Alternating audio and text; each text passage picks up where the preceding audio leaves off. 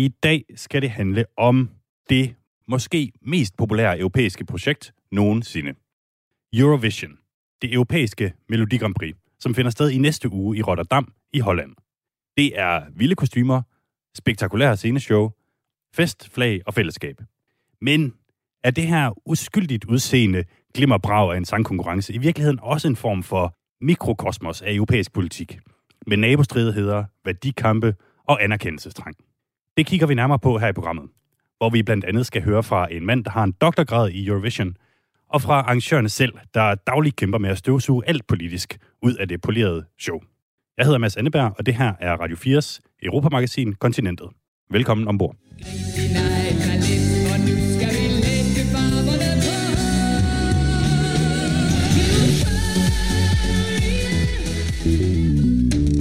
The summer nights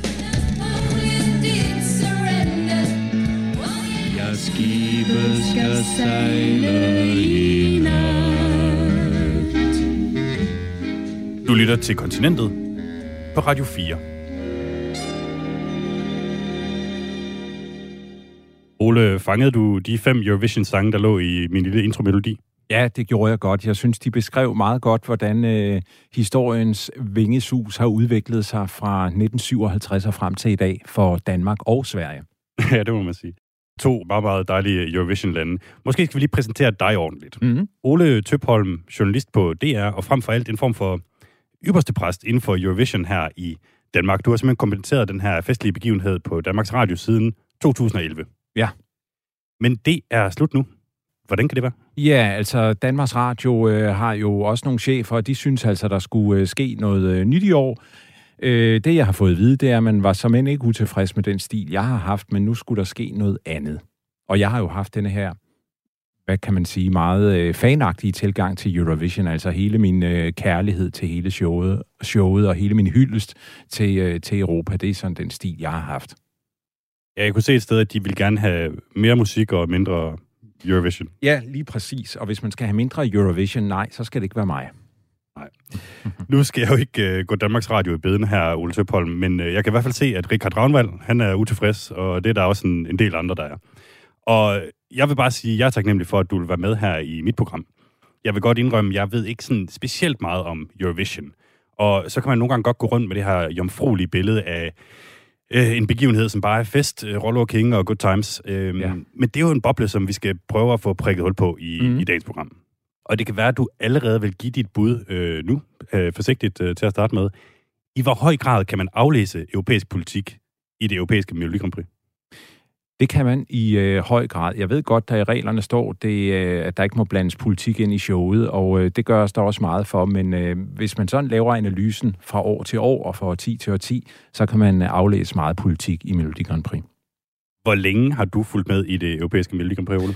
Det har jeg, siden jeg var øh, lille og gik i børnehave i øh, starten af 80'erne. Jeg er årgang 1977, så jeg er den generation, der er opvokset med Jørgen Demylius, og øh, jeg boede i den del af Danmark i øh, Silkeborg-området, hvor man altså kun kunne tage DR1. Jeg kunne hverken til tysk tv eller svensk tv, som de kan i øh, hovedstadsregionen. Så derfor der var man jo øh, tvangsindlagt til at se, hvad DR havde af underholdning. Og da der så kom først Dansk Melodi Grand Prix, og så det europæiske Melodi Grand Prix efterfølgende, så var jeg bit, og jeg blev kaldt Grand Prix Ole, da jeg gik i skole og sådan nogle ting. Og jeg var meget optaget af både konkurrencedelen og så også øh, musikdelen. Var det et kompliment, Grand Prix, Ole? Øh, det tror jeg ikke, det var fra alle. Og øh, der var sådan en, øh, en overrække, hvor jeg sådan følte mig lidt alene med den der Grand Prix-interesse, jeg havde, fordi den var faktisk meget, meget massiv.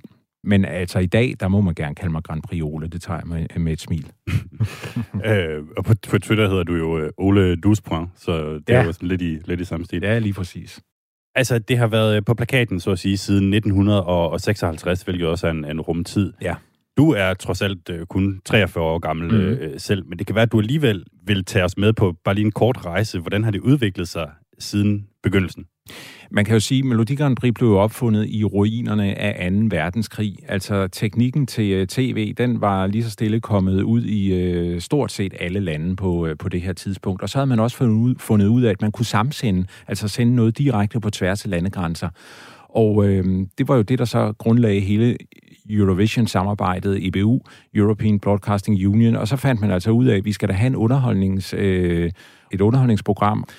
Og så i starten, der var det kun vesteuropæiske lande, der var med, netop fordi, at den øh, kolde krig påvirkede jo også den måde, medierne blev indrettet på. Øh, på øh, så, så på den måde var det kun øh, de vesteuropæiske nationer, der i første omgang var med det store gennembrud for Østeuropa, det blev jo først, da muren den væltede i øh, 1989, og alle kommunistregimerne, de også øh, røg på stribe. Så i begyndelsen af 90'erne, så begyndte de så langt om længere at kunne komme med. Og det har dybest set altid været formålet med Melodi Grand Prix at samle Europa. Og vi skal have en stor dosis Østeuropa i, øh, i det her program, øh, blandt andet lige nu. Du lytter til Kontinentet på Radio 4.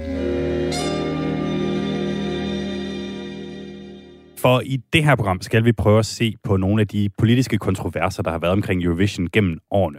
Og vi starter med dette års politiske hovedattraktion, kan man vel kalde det, nemlig Belarus, som det jo hedder nu, øh, har vores udenrigsminister bestemt. Jeg ved ikke, er, er du sådan en, en Belarus-mand eller en Hviderusland-mand, Ole Søpholm? Og jeg er stadig på Hvide Rusland, for det minder mig faktisk lidt om uh, den debat, der er i Eurovision. Altså, da Nordmakedonien bare blev kaldt Makedonien, men dybest set skulle kaldes den tidligere jugoslaviske republik Makedonien, der var de græske kommentatorer sure, når jeg sagde Makedonien. I Holland, der forsøger uh, Hollands TV jo også hvert år at få alle kommentatorerne til at sige Nederlandene, og ikke Holland. Uh, så, så, der, så derfor der vil jeg dybest set helst sige Hvide Rusland, men jeg har skrevet mig bag øret, at uh, udenrigsministeren gerne vil have, at vi siger Belarus. Skal vi øh, tage chancen og så bare ligesom sige Hvide Rusland i det her program, så kan ja, vi lad os tage til det bagefter. Hvide Rusland har stået for den varme politiske kartoffel i dette års europæiske Melodi Grand Prix.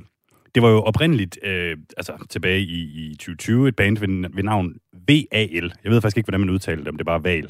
Der skulle have repræsenteret Hvide Rusland ved sidste års konkurrence. Men den blev som bekendt aflyst på grund af corona. Og i mellemtiden, der var der jo så valg i Hvide Rusland. Det var tilbage i august, hvor den store leder Alexander Lukashenko fik angiveligt 80 procent af stemmerne. Og det var altså dråben, der fik bedre til at flyde over for mange hvide russere. Since the summer, massive peaceful protests have gripped Belarus, calling for an end to what's known as Europe's last dictatorship. Minsk has never seen anything like this. 100.000 vis gik på gaden, søndag efter søndag. Og det var på et tidspunkt lidt uklart, om løbet var kørt for Lukashenko, eller om han igen kunne tiltvinge sig ro og lydighed fra sin befolkning. Nu er demonstrationerne så ebbet lidt ud, men i mellemtiden så nåede det her band, som egentlig var kvalificeret, altså valg, og støtte op om den demokratiske bevægelse og om oppositionen i Hviderusland. Og det betød altså, at de var færdige som popsangere, ganske bogstaveligt talt. De blev pillet af plakaten, og i stedet valgte det hviderussiske statstv at gå i en lidt anden retning.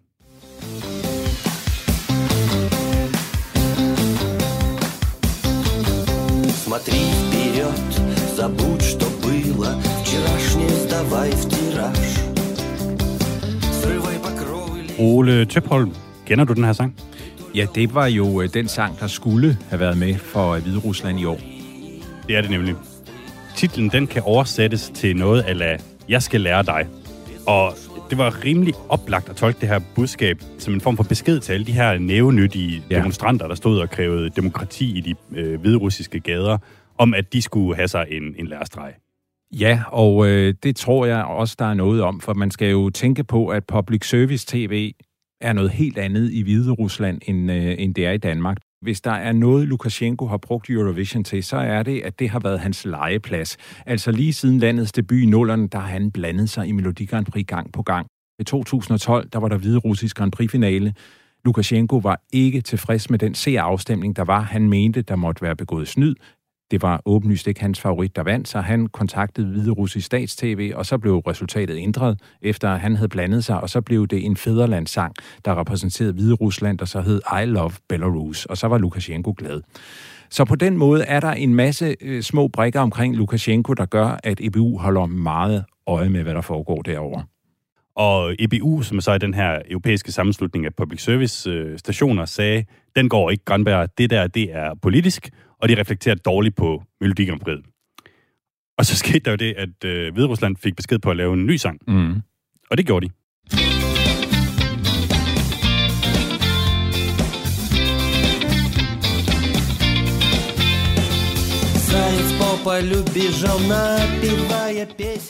Jeg synes, jeg, jeg kunne finde to forskellige titler på den her sang. Enten mm. så hedder den Lille Sang, eller, eller så hedder den Sang om kaniner. Og det er med det samme band, som, øh, som den sang, vi, vi hørte lige før. Og jeg læste så et eller andet sted, at øh, kaniner øh, potentielt er et skældsord for homoseksuelle på, på mm. de kanter der, men den holder jeg lige lidt ud i, ja. i, i strakt arm. Ja. Belarus, øh, Hviderusland, sender så altså den her sang øh, afsted, og IBU siger, nej, det er også for politisk. På det her tidspunkt, så er deadline ligesom øh, baseret, så de kan ikke nå at lave en, en tredje sang, vel? Så Hviderusland bliver simpelthen diskvalificeret, og ja. kommer ikke til at være med i den her konkurrence. Ja. Og der kan vi jo så også i lyset af det, du lige har sagt her, sige, at det er jo bare 100% tilfældigt, at det lige præcis kommer det år, hvor Hviderusland har været så meget i vælten, og, og Lukashenko også. Ja, men det er nok også derfor, at Hvide Russisk Stats-TV har haft behov for i første omgang at sende en uh, sang afsted, som uh, af mange blev tolket som en uh, hån mod de demonstranter og hele den opposition, der var i, uh, i gaderne. Uh, så, så helt tilfældigt er det jo netop nok ikke, at det lige er i år, at der kommer sådan en tekst. And 12 points go to... Kontinentet på Radio 4. Ole Søpholm, vi er efterhånden ved at bevæge os godt ud i den store politiske suppedags, øh, ja. der ligger rundt om øh, Eurovision her. Og øh, nu skal vi faktisk høre fra dem, som arbejder dag og nat på at kæmpe imod politik i showet, nemlig folkene bag. My name is Dave Goodman. I am the communications lead for the Eurovision Song Contest. Dave Goodman er kommunikationschef for det europæiske Melodi Grand Prix. Han og hele holdet bag den her forestilling er for længst ankommet til Rotterdam, hvor konkurrencen skal afholdes. Jeg starter med at spørge ham, hvor meget politik han kan få øje på i begivenheden. Well, the Eurovision Song Contest is actually a non-political event, and that is in the rules of the Eurovision Song Contest. We're very firm on those rules. That this is a celebration of diversity in music, and not of politics. Men ikke desto mindre, så må han da kunne se bare et genskær af politik fra tid til anden. Well, there are always other actors, third parties who want to use the event. They want to instrumentalize the event. It's a huge event. We have nearly two. Der er altid de, der prøver at udnytte begivenheden til at fremme deres politiske dagsorden, siger Dave Goodman. Simpelthen fordi Eurovision bliver set af flere hundrede millioner mennesker hvert år. It has that publicity, but we vigorously resist that. Jeg beder kommunikationschefen om konkrete eksempler på lande, der forsøger at udnytte Melodi Grand Prix, og får et rimelig diplomatisk svar. Well, you, you can see depending on what country you go to. Uh, obviously, we've been in Ukraine in the last five years. We've been in Israel in the past five years as well. Uh, countries that are uh, that have um, have um, how do we say countries that are uh, that have difficult relationships with their neighbours, perhaps, or countries where there are political causes uh, that are quite widely known. So there's always, when you go to a country, a different location, uh, people in those countries or people uh, from neighbouring countries, perhaps, who wish to uh, project onto the event.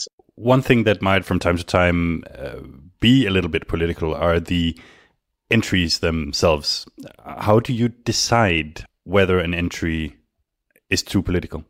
Um, so when we uh, accept the songs every year, when they are submitted by each participating broadcaster, there is a uh, steering committee called the Reference Group. Men politik er altså haram i Eurovision-verdenen. Og derfor har man simpelthen en styregruppe med repræsentanter fra de enkelte lande, der i hvad der i øvrigt minder om en ganske politisk proces, beslutter, om en sang er for politisk eller ej. Uh, meets the rules or breaches the rules of the competition. There have been lots of cases in the past where we've asked for changes in the lyrics of songs, for example. In 2015, uh, the Armenian song that was entered that year originally had the title of Don't Deny.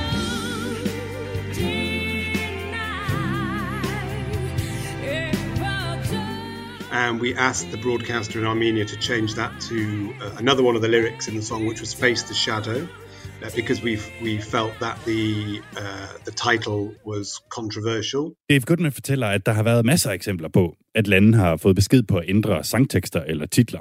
For eksempel sendte Armenien en sang ind i 2015, der oversat til dansk hed Fornægt ikke. Og den titel var lidt for hård kost. And in the Armenian example, was that uh, was that a genocide reference? Don't deny.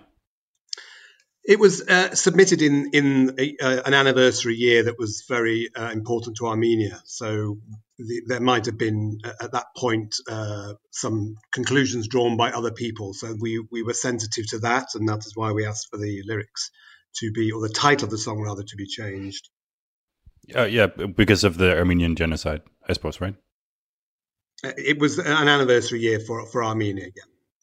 Selvom Dave Goodman beskæftiger sig med at fjerne alt, hvad der er politisk, kunne han nok blive en rimelig god spindoktor.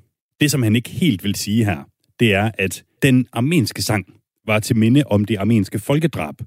En etnisk udrensning af armenere i det osmaniske rige 100 år forinden. Som sagt er finalen i årets europæiske Melodi Grand Prix lige om hjørnet. Og det mest springfarlige, der er sket indtil videre, er nok udelukkelsen af Belarus, som først stillede med en sang om at give demokratiforkæmpere en lærestreg.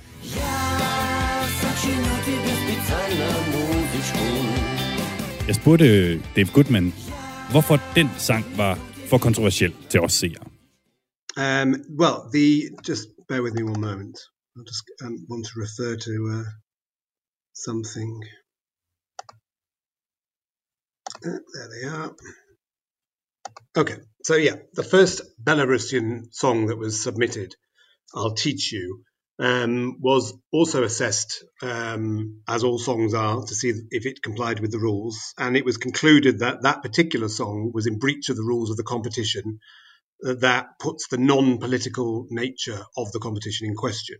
And in addition to that, at the time, the re- the reactions um, internationally to that entry um, risked bringing the reputation of the Eurovision Song Contest into disrepute. Det blev altså vurderet, at det var en politisk sang. Og i øvrigt så affødte den en reaktion, der kunne have bragt sangkonkurrencens rygte i fare. And you don't want to say what was wrong with the song. It breached the rules of the competition, which uh, protect the non-political nature. Men han vil ikke sige, hvad der præcist var galt med sangen. it did not meet the rules of the competition, which protect the event from being politicized. Som sagt, så prøvede Belarus derefter med en anden sang. Sang om kaniner. Som også blev kasseret af EBU.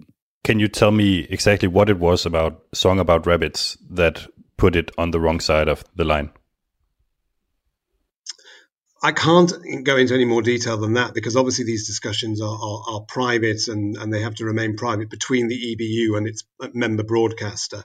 But the song in its entirety, the act in its entirety, was assessed to see if it was in, co- in accordance with the rules, and it was judged that it was not.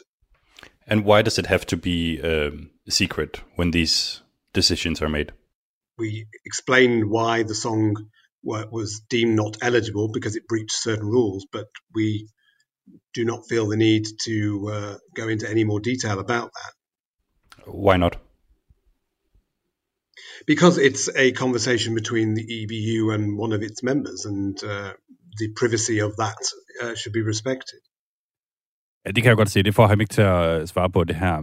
Ole Tøpholm, Ja. har du et bud på, hvorfor det er så øh, hemmelighedsfyldt, det her med baggrunden for, at en, en sang bliver udelukket? Altså, sådan generelt, så har EBU jo selv været meget forhippet på at få alle de øh, østeuropæiske lande med i øh, EBU-samarbejdet, og Hviderussisk TV er øh, et lige så fuldgyldigt medlem, som Danmarks Radio og TV2 er det. Og øh, så er det jo øh, sådan, nu gætter jeg jo, men øh, ligesom når en eller anden person bliver fyret fra en virksomhed, så aftaler parterne, at øh, man ikke siger noget til offentligheden. Og det er jo faktisk det, der også foregår her. Man kan jo så sige, det er jo... Øh, øh, man burde måske sætte nogle lidt, nogle lidt flere ord på, hvis, øh, hvis, hvis det stod til mig, så man kan få lidt større indsigt i, hvad det egentlig er, der foregår. Nej, det er jo det, fordi det, det ender jo med, at de bliver lidt, øh, de bliver lidt politiske ved Ja. at fjerne al den politik. Ja, og, øh, men, men jeg tror netop også, at EBU, øh, det er kommet lidt bag på dem, sådan især, især her de sidste 4-5 år, hvor hårdt der er gået til den blandt nogle af de her nyere østeuropæiske medlemslande. Altså fordi det er, øh, især også i forhold mellem Rusland og Ukraine, øh, har der været, øh, har man brugt Eurovision til nærmest en kampplads. Og på den måde er der alle mulige små konflikter, der hele tiden bobler i øh, Eurovision, især her i månederne op til. Dog går det hårdest for sig, når vi rent faktisk skal til Eurovision i Østeuropa, frem for når det nu er i Holland, som det er i år. Ja, jeg spurgte også uh, Dave Goodman her, som altså er kommunikationschef for, for Eurovision uh, Melodi om det måske er lidt en illusion, det her med at kunne holde Melodi fri for politik. No, I don't think it's an illusion to, to suggest that the song contest is apolitical. I think it's um, a music competition first and foremost. It's an entertainment show and it's a television show first and foremost. From our perspective and internally and in everything we do, we endeavour to keep the competition non-political, and that is why you have seen the actions taken that we've taken this year because we want to send strong messages to all parties that this event will not be instrumentalized. In Denmark, we have this uh, term called a Sisyphus task. Does it sometimes feel a bit like an endless task, uh, like rolling a stone up a mountain, um, to try and keep politics out of this contest? It is always a challenge every year. It is a challenge, and there were there are always things that happen um, depending on what country has won the competition, which country is hosting the competition, or even just which you know which countries are participating that year and what ha- might be happening geopolitically in the world at that time. So indeed, yes, it is very uh, very much a, a challenge. So uh, yes, we accept that there will always be people who wish to politicize the event, but we will resist all attempts to do so and keep this 65 year old institution and competition, a much loved TV show, strong for another 65 years because of that. Ja, selvom det ifølge Dave Goodman hvert år er en udfordring, så fortsætter de altså ufortrødent den her opgave med at rulle stenen op ad bjerget, så at sige, og luge ud i de politiske elementer i Eurovision. Azerbaijan. Azerbaijan 12 point. L'Azerbaijan 12 point. Du lytter til Kontinentet på Radio 4. Ole Tøpholm, du har været så rar at komme i studiet i dag. Du er journalist på Danmarks Radio og livslang Eurovision-entusiast, kan man godt sige. Det må du gerne sige. Øhm, og det er jeg stadigvæk. Ja, præcis. Øh, fortløbende livslang øh, entusiast. I, I løbet af 90'erne og 0'erne, så sker der jo noget rimelig fundamentalt i den her Eurovision-verden. Lidt ligesom der i øvrigt også sker i EU-sammenhæng, nemlig at Østeuropa kommer med. Hvad betyder det for Eurovision? Jamen, det betød øh, blandt andet et ramaskrig i Danmark. Altså, vi havde jo netop været vant til, at øh, det bare var øh, 22 vesteuropæiske lande, der var, deltog i en øh, konkurrence, og så pludselig så skulle vi til at forholde os til lande som øh, Polen og Estland og Litauen og Bosnien-Herzegovina og hvad ved jeg. Det var en revolution i Melodi Grand Prix, at der pludselig var så mange lande med. Og for Danmark betød det jo, at vi røg ud hvert andet år. Det var jo inden semifinalerne blev opfundet. Det er selvfølgelig også kedeligt, at, mm. øh, at det holder os øh, lidt, øh, lidt nede i, i sammenhængen her. Øhm, men man kunne måske argumentere for, at det giver en lille smule mere koderi til, til den her begivenhed. Du har for eksempel fortalt mig, at nogle af de østeuropæiske lande er lidt mere ivrige for, at I øh, kommentatorer skal tale pænt om dem. Hvordan har du kunne mærke det? Jamen, det har jeg kunne mærke helt konkret ved, at øh, både med Bulgarien og også med Azerbaijan, hvor jeg åbenbart har, øh, er kommet med nogle spydige bemærkninger, eller øh, hvor jeg ikke har været sådan helt vildt begejstret for, for sangene, så er de kommet dagen efter og, øh, og fortalt mig, at de har hørt, at jeg ikke sådan var, øh, var, øh, var helt, helt vildt imponeret over deres sang, og hvad de kunne gøre for at gøre det godt igen. Og blandt andet øh, Azerbaijan, der har tilbudt, at jamen, de holdt jo en lille fest med en eller anden ambassadør og kulturminister, og jeg var meget velkommen, og de skulle nok hente mig i arenaen og køre mig tilbage igen, så jeg kunne nå at arbejde og sådan nogle ting. Altså, det, det er jo ikke noget, jeg har taget imod eller gjort, og det er noget, jeg smiler sådan lidt af, men de er bare meget op på stikkerne, op på mærkerne. Og det er fordi, for Rusland, Ukraine, Georgien, Azerbaijan, der er det deres store chance for at komme ind i stuerne i øh, vores del af Europa, og så vil de gerne have nogle pæne ord med på vejen. Øh, var det noget med, at Azerbaijan faktisk havde, øh, havde limousinen øh, fremme for at overbevise dig?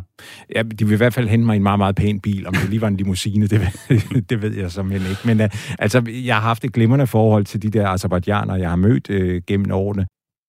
Jeg har hørt nogle, øh, nogle, nogle svenske kommentatorer snakke om for nylig, hvor meget øh, vodka de havde fået af, af de her østlande. Øh, er det ja. også noget, du blev udsat ja, for? Ja, ja. Jeg har også fået vodka med hjem fra, øh, fra hvide russiske fester, blandt andet, tror jeg det var det er jo ikke noget, der gør, at jeg ændrer mit manuskript eller noget som helst, når, når, de, når de forsøger med den øh, slags gaver, men altså, Jo, jo, man får, man får øh, statsbetalt øh, vodka, øh, eksempelvis fra, fra de østeuropæiske lande. Good evening, Europe. Good morning, Australia. Du lytter til Kontinentet på Radio 4. Velkommen til Radio 4's Europamagasin, hvor vi i dag taler om det europæiske Melodi Grand Prix. En festlig anledning, en årlig reminder om, at der eksisterer lande som Azerbaijan og San Marino, og ikke mindst en arena, hvor mange har en interesse i at udkæmpe deres politiske og værdimæssige kampe. Jeg har den nok allermest oplagte gæst med i hele kongeriget, nemlig Ole Tøpholm. Journalist på DR og mangeårig Eurovision-kommentator. Øh, Ole, velkommen til igen. Tak skal du have. Mange af de eksempler, vi kommer ind på her, øh, der, altså på politik, der sniger sig ind i, i konkurrencen, de, de handler om Østeuropa. Det kan vi jo lige så godt sige. Ja. For eksempel så skal vi også senere tale om Rusland og Ukraine, der er jo et helt kapitel mm. øh, for sig. Øh, Ole Tøpholm, har det her show hele tiden haft sådan lidt politiske undertoner, eller er det bare noget, der er kommet ind med de østeuropæiske lande? Altså, det er jo i hvert fald blevet forstærket i vores bevidsthed, fordi nogle af de der politiske konflikter, der kommer ind på Melodi Grand Prix-scenen, er så langt fra vores hverdag, som det overhovedet kan være. Derfor der øh, skaber det stor undren og forroer her i landet, at de overhovedet er med, når de tager øh, politik med ind. Men der har jo ofte været en politisk debat på, øh, på sidelinjen. Øh, sidste år, der talte jeg blandt andet med Birte Vilke, som jo var den øh, første vinder af Dansk Melodi Grand Prix 57 med skibet skal sejle nat, og hun kunne fortælle mig blandt andet, at øh, i 57, da Danmark så skulle afsted til Eurovision første gang, der skulle det jo foregå i Frankfurt i Tyskland. Og der var debatten jo, kan det virkelig være rigtigt, at Tyskland skal være vært for et underholdningsshow 12 år efter 2. verdenskrig. Altså det er 12 år efter Hitler havde øh, ødelagt Europa. Øh, øh, så, så der var der egentlig den debat, som vi har, hvis vi skal til øh, Ukraine, Rusland, Azerbaijan, nogle af de der lande, der var der nøjagtigt den samme debat bare over for Tyskland dengang. Øh, altså, det danske hold kom jo så afsted, og der var ingen tvivl der, og debatten den døde også, da konkurrencen så var, øh, var i gang, og Danmark blev flot nummer tre, men den var der på, øh, på sidelinjen. Og på samme måde, så hver gang Israel har været værtsnation, så er der jo også altid stor debat om, øh, om hvad det er, der foregår i Mellemøsten. Jamen, det er klart, at 12 år, det er jo heller ikke, det er jo ingenting i forhold til ingenting. efter 2. verdenskrig. Ingenting. Havde hun selv nogle betænkeligheder ved at, at, at skulle til Tyskland der? Ja, det var mere i, i kraft af, at alle mulige fortalte hende, at øh, kan det virkelig være rigtigt og sådan nogle ting. Men altså, øh, og det viser så, øh, hun talte jo med andre deltagere øh, fra de andre lande, der også var med i 57 øh, i, øh, i Frankfurt, og de havde samme betænkeligheder. Altså, der så man på øh, Tyskland, altså Vesttyskland i det her tilfælde, på en helt anden måde, end, øh, end øh, man jo gør, og forståeligt nok. Altså, der var der ikke noget yber cool over at, tage, over at rejse til Tyskland så kort tid efter 2. verdenskrig. I dagens program, der taler vi som sagt om den politiske dimension af Eurovision. Og vi har jo vendt de her to hviderussiske sange, som var for politiske til at være med i år. Ja. Men tilbage i 2016, der skete der faktisk det, at der sne sig en politisk sang ind i Melodi Grand Prix, som gik hen og vandt. Hvad var det for en sang? Jamen, øh, det var Ukraine, der øh, stillede op med en sang, der havde titlen 1944. Det lyder meget uskyldigt, men øh, der blev trukket en historisk tråd, kan man sige, fra hvad der skete på Krimhaløen dengang, og så til hvad der er sket på Krimhaløen de seneste år, altså hvor russerne har annekteret Krimhaløen og inddraget det som en del af, af Rusland. Men, øh, men øh, jo, den, øh, den var ret kontroversiel, især fordi den vandt. Hvis den nu bare var blevet nummer 14, så havde vi aldrig talt om den sang, heller ikke i dagens program, fordi så havde vi glemt den. Lad os lige prøve at høre sangen en gang ja. her. Det er altså 1944 hedder den, med ukrainske Jamala.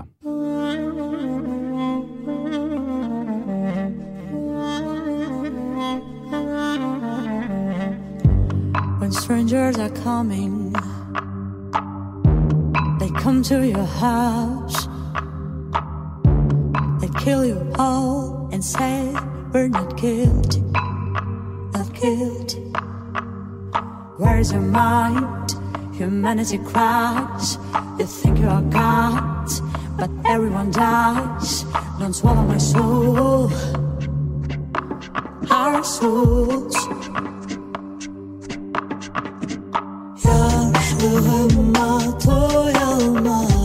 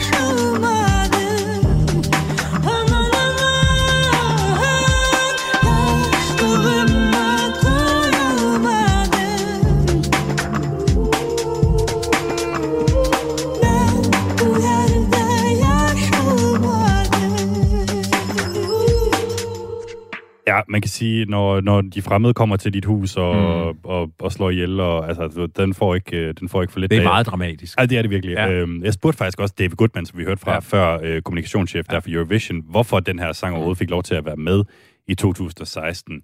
Øh, og han siger, at jo, men det var jo en, en historisk begivenhed, som den refererede til. Det er jo en enormt øh, tæt skærgård, så at sige, som de skal navigere i i Eurovision, når de skal bestemme, om en sang er for politisk eller ej. Øh, tror du præcis den her sang 1944 havde fået lov til at komme med i år? Nej. Så, var, så havde den lidt samme skæbne som Hvide Rusland. Altså, jeg tror simpelthen, EBU har sovet i timen. Det er der selvfølgelig ingen, der vil indrømme. Men, øh, men, øh, men set i bagspejlet, så burde denne her sang altså have fået sparket.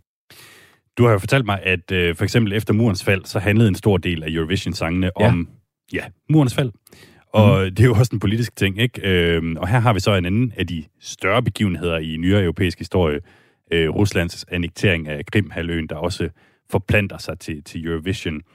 Og faktisk så gjorde det også, at de to sagsløse teenage-tvillingesøstre, som Rusland havde sendt til konkurrencen i 2014, altså lige efter annekteringen, hvor finalen blev afholdt i København, de blev simpelthen buet øh, under hele showet.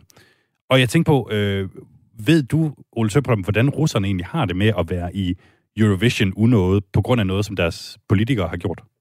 Ja, det har de det ikke særlig godt med. Altså, øh, de der to stakkels piger, der var i København, øh, øh, nu ved jeg ikke, hvordan de lige havde det med det, men det må ikke være sjovt at stå på en scene, og så blev buet ud, og der blev jo også buet hver gang, de fik point. Og der er blevet buet af Rusland før. Landet har jo vundet en enkelt gang tilbage i øh, 2008. Der kan jeg også huske, at jeg var til stede. Det blev afholdt i Beograd. Der blev der også buet af en, øh, af en masse fans. Altså, der er bare noget med Rusland. Det er meget kontroversielt, og vi kan ikke rigtig lide dem, åbenbart, her i, øh, i, i, i vores del af i Europa. Nu har jeg glemt jeg helt, hvad du spurgte om. Jo, det var, hvordan de havde det. Og øhm, når jeg har talt med russere, jeg har faktisk rejst rundt over også på, øh, på øh, private ferie, fordi jeg har lært russere at kende gennem øh, Eurovision. Så man, når man taler med dem, så øh, gør det ondt på dem, fordi de synes, det også er dem, øh, der bliver buet af, også selvom de ikke støtter øh, Putin. Og når man sådan krasser lidt i overfladen og begynder at diskutere politik med dem, så har de jo bare den indstilling, vi har altid haft fucked up præsidenter over hos os, og nu har jeg citeret direkte, øh, også da det hed Sovjetunionen. Altså, de har jo ikke været vant til, at øh, der var ytringsfrihed 100%, og de øh, kunne stemme på, hvem de vil, og, og alt sådan nogle ting. Så på, så på den måde er kulturen bare anderledes, og de, øh, og de synes ikke rigtigt, de får opbakning, og det, øh, det gør dem lidt ked af det. I år er det ikke sikkert, at der er nogen, der burer af Rusland, fordi de stiller jo med en tajikisk født Mm. feministisk rapper, som ja. faktisk også har skabt stort bestyr, bare ikke i Eurovision, men i Rusland. Ja. Hvor den her, altså hendes feministiske sang er så kontroversiel, at der er blevet nedsat en undersøgelseskommission, og der er i hvert fald mindst en fremtrædende politiker, der har foreslået at, at forbyde sangen. Ikke? Øhm, hvorfor er en feministisk sang egentlig ikke for politisk til Eurovision, når den så tydeligt deler vandene i, i Rusland? Øh, nu er det jo ikke sådan, at der kun må synge som kærlighed Melodi Grand Prix. Altså, der er rigtig mange sange, der handler om at få øh, hjerte til at rime på smerter og sådan nogle ting. Man må selvfølgelig gerne synge om øh, tidens temaer. Det kan være øh, de temaer, vi diskuterer i Europa. Det kan også være nationale temaer. Og øh, på den måde, så er der ikke noget i øh, denne her øh, sang, der øh, overtræder reglerne. Altså, da Israel vandt for nogle år siden, der var det jo en sang, der handlede om MeToo-bevægelsen, og den øh, debat er der jo også meget, meget stærke holdninger til. Altså se bare på, øh, på, på øh, debatten i Danmark i øh, det seneste års tid. Og på samme måde, så har der også været en, øh, en sang, der handlede om øh, flygtningekrisen og, øh, og sådan nogle ting. Og man må gerne tage tidens temaer op. Nu har vi selvfølgelig talt meget om Østeuropa. Øh, et andet sted, hvor der også har været nogle, nogle gnidninger, det er jo på, på den mellemøstlige front. Det så vi blandt andet sidste gang, der blev afholdt Eurovision i 2019, som altså blev holdt i Israel, og hvor det islandske band Hattari havde smuglet sådan nogle palæstinensiske flag med ind til konkurrencen i deres underbukser, og stod og viftede med dem, hvilket så giver en, en bøde bagefter til, til islandsk tv, fordi det, det må man simpelthen ikke. Og lige nu ser vi jo også, at konflikten mellem Palæstina og Israel er blusset op igen. Bliver det noget, man overhovedet vil lægge mærke til ved Eurovision, hvor Israel jo er med? Nej, jeg tror ikke i næste uge, netop fordi det skal afholdes i Holland. Altså, hvis vi havde været tættere på, øh, på Mellemøsten, så havde det været en, øh, en helt anden debat. Og man har jo også forsøgt faktisk, øh, netop fra IBU's side, fordi jeg har jo ofte fået spørgsmål, altså fra mange danske seere gennem årene, hvorfor er Israel med? Og når de nu har lov til at komme med, jamen hvorfor er Israels naboer så ikke med? Og man har jo forsøgt adskillige gange at få nogle af Israels naboer med. Eksempelvis øh, Libanon, der også tidligere har afholdt et nationalt Melodi Grand Prix tilbage i nullerne, men da de så fik oplyst, at de altså skulle sende hele Eurovision-showet og ikke måtte korte af, når Israels sang kom øh, på, så var de ikke interesserede i at være med alligevel. Og så har man faktisk også ført forhandlinger gennem en årrække med øh, palæstinenserne, for at se, om de skulle øh, have lov til at øh, blive optaget i øh, Eurovision-familien. Det er så endnu ikke ført til noget, og om det sker, det ved jeg ikke. Men altså, øh, det giver altid anledning til debat, når vi skal ned. Men øh, i år, der tror jeg ikke, der bliver så meget Israel-debat på øh, Eurovision-scenen. Der er nok andre konflikter, tænker jeg. Du lytter til Kontinentet på Radio 4. Imens jeg laver det her program, går det jo op for mig, at der findes mennesker her i verden, der lever og under Eurovision hver eneste dag. En af dem går under tilnavnet Dr. Eurovision.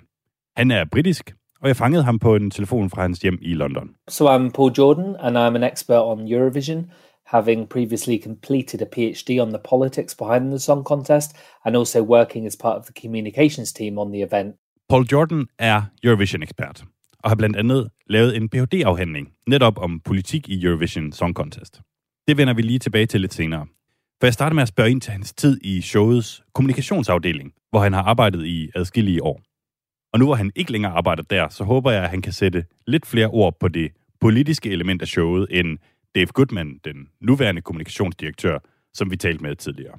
I think the trickiest comms was around Russia and Ukraine in 2017. I think there were various different narratives, both from the Russian media as well as Ukrainian press and Western European press as well. So that was quite a challenge. It was a challenge in terms of managing the slogan, celebrate diversity, whilst Ukraine was effectively banning someone with who used a wheelchair. You know, that was quite a difficult comms issue to deal with. Det er så svært at holde politik ude af showet. Også selv om de i kommunikationsafdelingen virkelig forsøger. Paul Jordan husker især 2017 som et svært år. Her blev showet afholdt i Ukraine, og de afviste at lade den russiske deltager rejse ind i landet. Hvilket blandt andet, fordi den russiske deltager sad i kørestol, ikke lå så godt i tråd med temaet om mangfoldighed og inklusion. Og Paul Jordan er også af den overbevisning, at Eurovision er en politisk størrelse. I think it reflects the wider issues of the day. So if you trace the history of Eurovision and overlay it with the history of Europe, you can really see the political differences. So the opening up of the former Eastern Bloc, we had new countries coming into the contest in the 1990s, and that injected new energy into the contest, but also new controversies.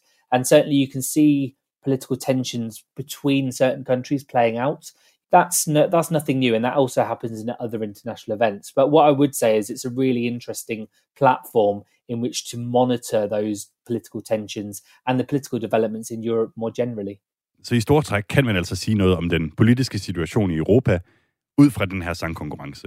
There's a lot of debate in Britain, for example, about you know how, how Britain is viewed in Europe. A lot of people have blamed the UK's poor results over the years on Brexit and on the UK being apparently unpopular. I would say that's a nonsense, to be honest. I think that's complete rubbish, and I can go into that if you want. Der er sådan en generel stemning blandt britterne om, at det må være politisk, at Storbritannien ikke hvert år rangerer i den absolute top i Eurovision. Men den køber Paul Jordan ikke helt.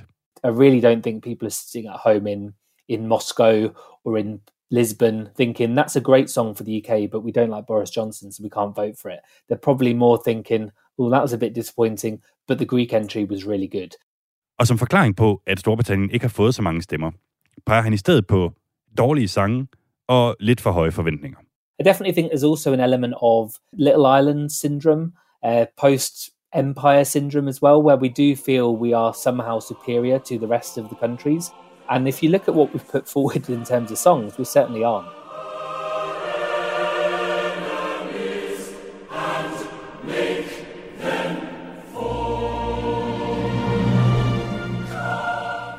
Vi vender lige tilbage til den Ph.D., som Paul Jordan har lavet, om netop Eurovision. Og specifikt om, hvordan østeuropæiske lande har kunne bruge konkurrencen til at skabe en mere positiv politisk fortælling om dem selv. For countries that don't necessarily get seen on the world stage, like Ukraine or Azerbaijan, or not seen on the world stage in the way they want themselves to be seen, I think these are it's really big opportunities for these countries, particularly newly independent countries. If you look at the history of the contest when new countries started winning 2001 with estonia you know these are big big chances to host large scale international events for the first time Og særligt et land tiltrak sig Paul Jordans opmærksomhed i den forbindelse, nemlig Estland.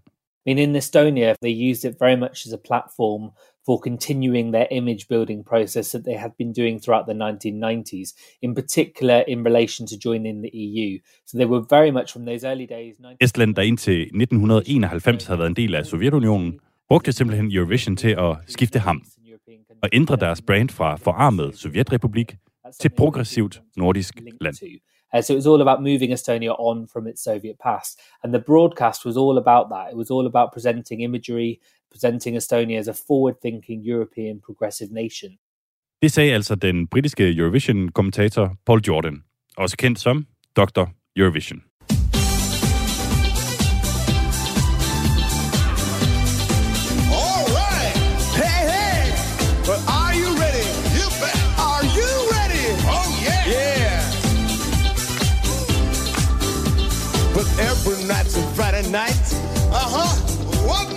Night? Ladies, fish your fees right. I guess that's it's party time. The two of us will sing again. Two of us together. Det var altså den estiske Eurovision-vindersang Everybody. Du har tændt for Radio 4's Europamagasin, hvor vi i dag nærstuderer det europæiske Melodi Grand Prix, der til tider kan virke lidt som et ekko af de store politiske udviklinger på kontinentet.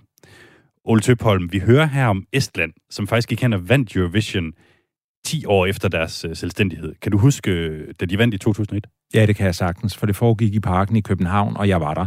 Øhm, og, øh, og øh, øh, jeg, jeg, som jeg husker det, så var jeg lidt i chok, ligesom alle andre, over at det var jo første gang et af af Østlandene rent faktisk vandt Eurovision.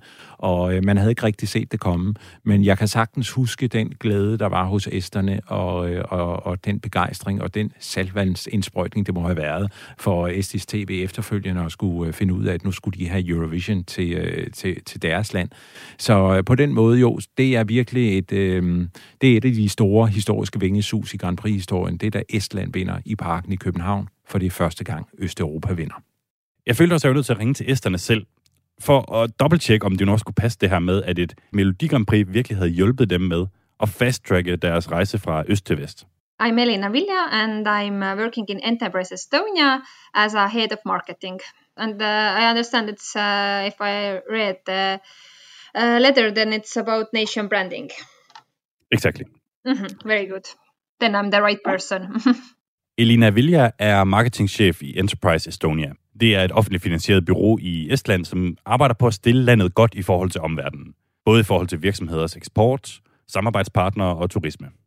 Da Estland i 2001 vandt Eurovision, var det en oplagt mulighed for selvpromovering for det stadig unge land. we used it quite a lot because uh, then we started uh, when we won we started to work with uh, country branding and we launched a brand welcome to estonia Esterne hyrede et britisk reklamebureau og lancerede et stort branding makeover, der lå klar til året efter, hvor de skulle være værter for Eurovision.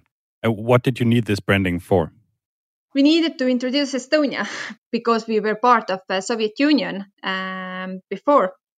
Then definitely the, there are uh, some images what we would like to change Det europæiske Melodi Grand Prix var altså en mulighed for at vise, at man ikke skulle fokusere så meget på Estlands baggrund som en sovjetrepublik, men mere på deres fremtid som et moderne vestligt land. Estlands integration i det etablerede Europa foregik i raketfart i de år, og i 2004 kom de med i både EU og NATO. Og ifølge Elina Vilja spillede Eurovision faktisk en rolle i den proces. It helped definitely to show that Estonia, the Eurovision Song Contest, uh, when we launched it uh, here in Estonia, then, then then definitely they knew that there is one country, uh, Estonia. Maybe it wasn't new before so well, and it helped to show that because there were many clips about Tallinn and Estonia, then it showed that that we are a very developed country and not a post-Soviet Union country. And our 12 points go to... Kontinentet på Radio 4. Ole Tøpholm, radiovært, det er journalist og Melodi Grand Prix kommentator gennem de sidste 10 år. Hvis vi skal opsummere på hele programmet her, så har vi jo altså hørt om store stridigheder, værdikonflikter og PR-kampagner. Kort sagt et Eurovision, der uundgåeligt nok bare vil være en lille smule sovset ind i politik. Vi har sjovt nok ikke hørt så meget om Danmark. Nej. Hvad, hvad er det mest kontroversielle, vi som land har været involveret i til et europæisk Melodi Altså for det meste, så er det jo bare sådan nogle søde små popsange, vi sender afsted, så Danmark er jo ret kedelig, hvad angår politik i Melodi Grand Prix. Dog, så er der én ting, jeg har lyst til at fremhæve, hvor vi faktisk gik ind og tog stilling. Og nu har vi jo uh, talt om, uh, om Ukraine og Rusland, og det var netop, da Ukraine var værtsnation første gang, i Kiev i 2005. Det var for kort tid efter den orange revolution, som øh, var meget øh, omtalt på, øh, på daværende tidspunkt. Og der valgte hele det danske hold, det var Jakob Svejstrup, der skulle synge, der havde vundet det danske Grand Prix. Så hele det danske hold, Jakob Svejstrup og korsanger, de valgte så som støtte til øh, det nye styre i Ukraine, til den orange revolution, simpelthen at stille op i de tre minutter i orange sko så på den måde, der er det den eneste gang, hvor jeg sådan lige kan huske, at Danmark har gået ind og har taget stilling i Eurovision. Det var, da vi stillede op i orange i, øh, i Ukraine. Og øh, set i bagspejlet, så er det jo faktisk helt vildt, vi har gjort det. Og som jeg husker det, var der ikke nogen debat i Danmark om, at vi gjorde det. Jeg tror bare, at det var over for ukrainerne, når de så det på tv, at det havde en symbolsk værdi. Det er jo, øh, det er jo ikke det mest hæsblændende Eurovision-øjeblik, vi, vi nogensinde har hørt om. Så det er måske godt nok, at vi har de andre til lige at at skabe en lille smule virak. Ja, men det er jo også, fordi vi har en anden Grand Prix-tradition og en anden historie end, øh, end de lande. Det vil simpelthen være udansk, at øh, vi stiller op med en øh, sang, der har så konkrete politiske øh, budskaber. Altså, vi kan sagtens have en øh, sang om, at vi ønsker fred i verden, og Jørgen Olsen, han havde jo i 1990, altså fra Brødrene Olsen, også en sang med, der hed Berlin. Der var en hyldesang til øh, Berlinmurens fald og alt det her. Øh, så en sang, der tager udgangspunkt i øh, nogle aktuelle begivenheder, som ingen kan have noget imod, kan jeg sagtens se for mig. Men at vi går ind og skriver sange om øh, noget, der er meget kontroversielt, og som vil skabe stridigheder og splid, det kan jeg simpelthen ikke se for mig vil ske. Ole Tøpholm, det er den 22. maj, det er lige om lidt, at øh, finalen i årets europæiske Melodi Grand Prix afholdes i Rotterdam i Holland. Her til allersidst skal jeg simpelthen bare lige bede dig om at spå om, hvilken sang, der kommer til at vinde i år? Jeg tror, det bliver en vesteuropæisk sang. Så langt, så godt. Jeg tror ikke, de østeuropæiske sange er, øhm, er, er stærke nok. Og jeg har jo en svaghed for, for Frankrig. Et eller andet, øh, altså det er en storslået klassisk ballade, som jeg elsker det. Og den er stor favorit lige nu. Men øh, et eller andet sted, så er jeg svært ved at se den vinde. Jeg håber, den vinder. Jeg håber virkelig, den vinder. Men jeg tror, vi bevæger os ude i noget Frankrig, Malta, måske Schweiz også kan komme med. Okay, du hørte det først her i kontinentet på Radio 4. En vesteuropæisk sejr, måske Frankrig, måske øh, Schweiz, måske Malta. Ole Tøpholm, ja. altså journalist, og uanset hvad de her mellemledere i DR i øvrigt beslutter, stadig mm. en, en form for Eurovision national klenodie her i, i landet. Tusind tak, fordi du vil være med i programmet. Det var så hyggeligt. Selv tak. Écoutez-moi, moi la chanteuse à demi. De moi. Vos amours. Kontinentet er produceret af Miriam Legård, Benjamin Munk og mig, Mads Anneberg. Husk, at du kan lytte til alle tidligere programmer i din podcast-player, eller ved at besøge radio4.dk-kontinentet. Vi slutter af med den her franske sang, Voilà, med Barbara Previ. Tusind tak, fordi du har lyttet med. Me voilà, même si, mis à nu, j'ai peur. Oui, me voilà dans le bruit et dans le silence.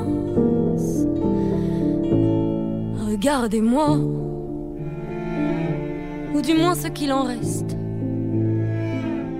Regardez-moi, avant que je me déteste. Quoi vous dire que les lèvres d'une autre ne vous diront pas? C'est peu de choses, mais moi, tout ce que j'ai, je le dépose là.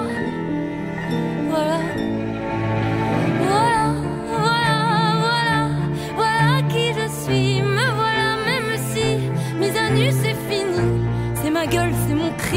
My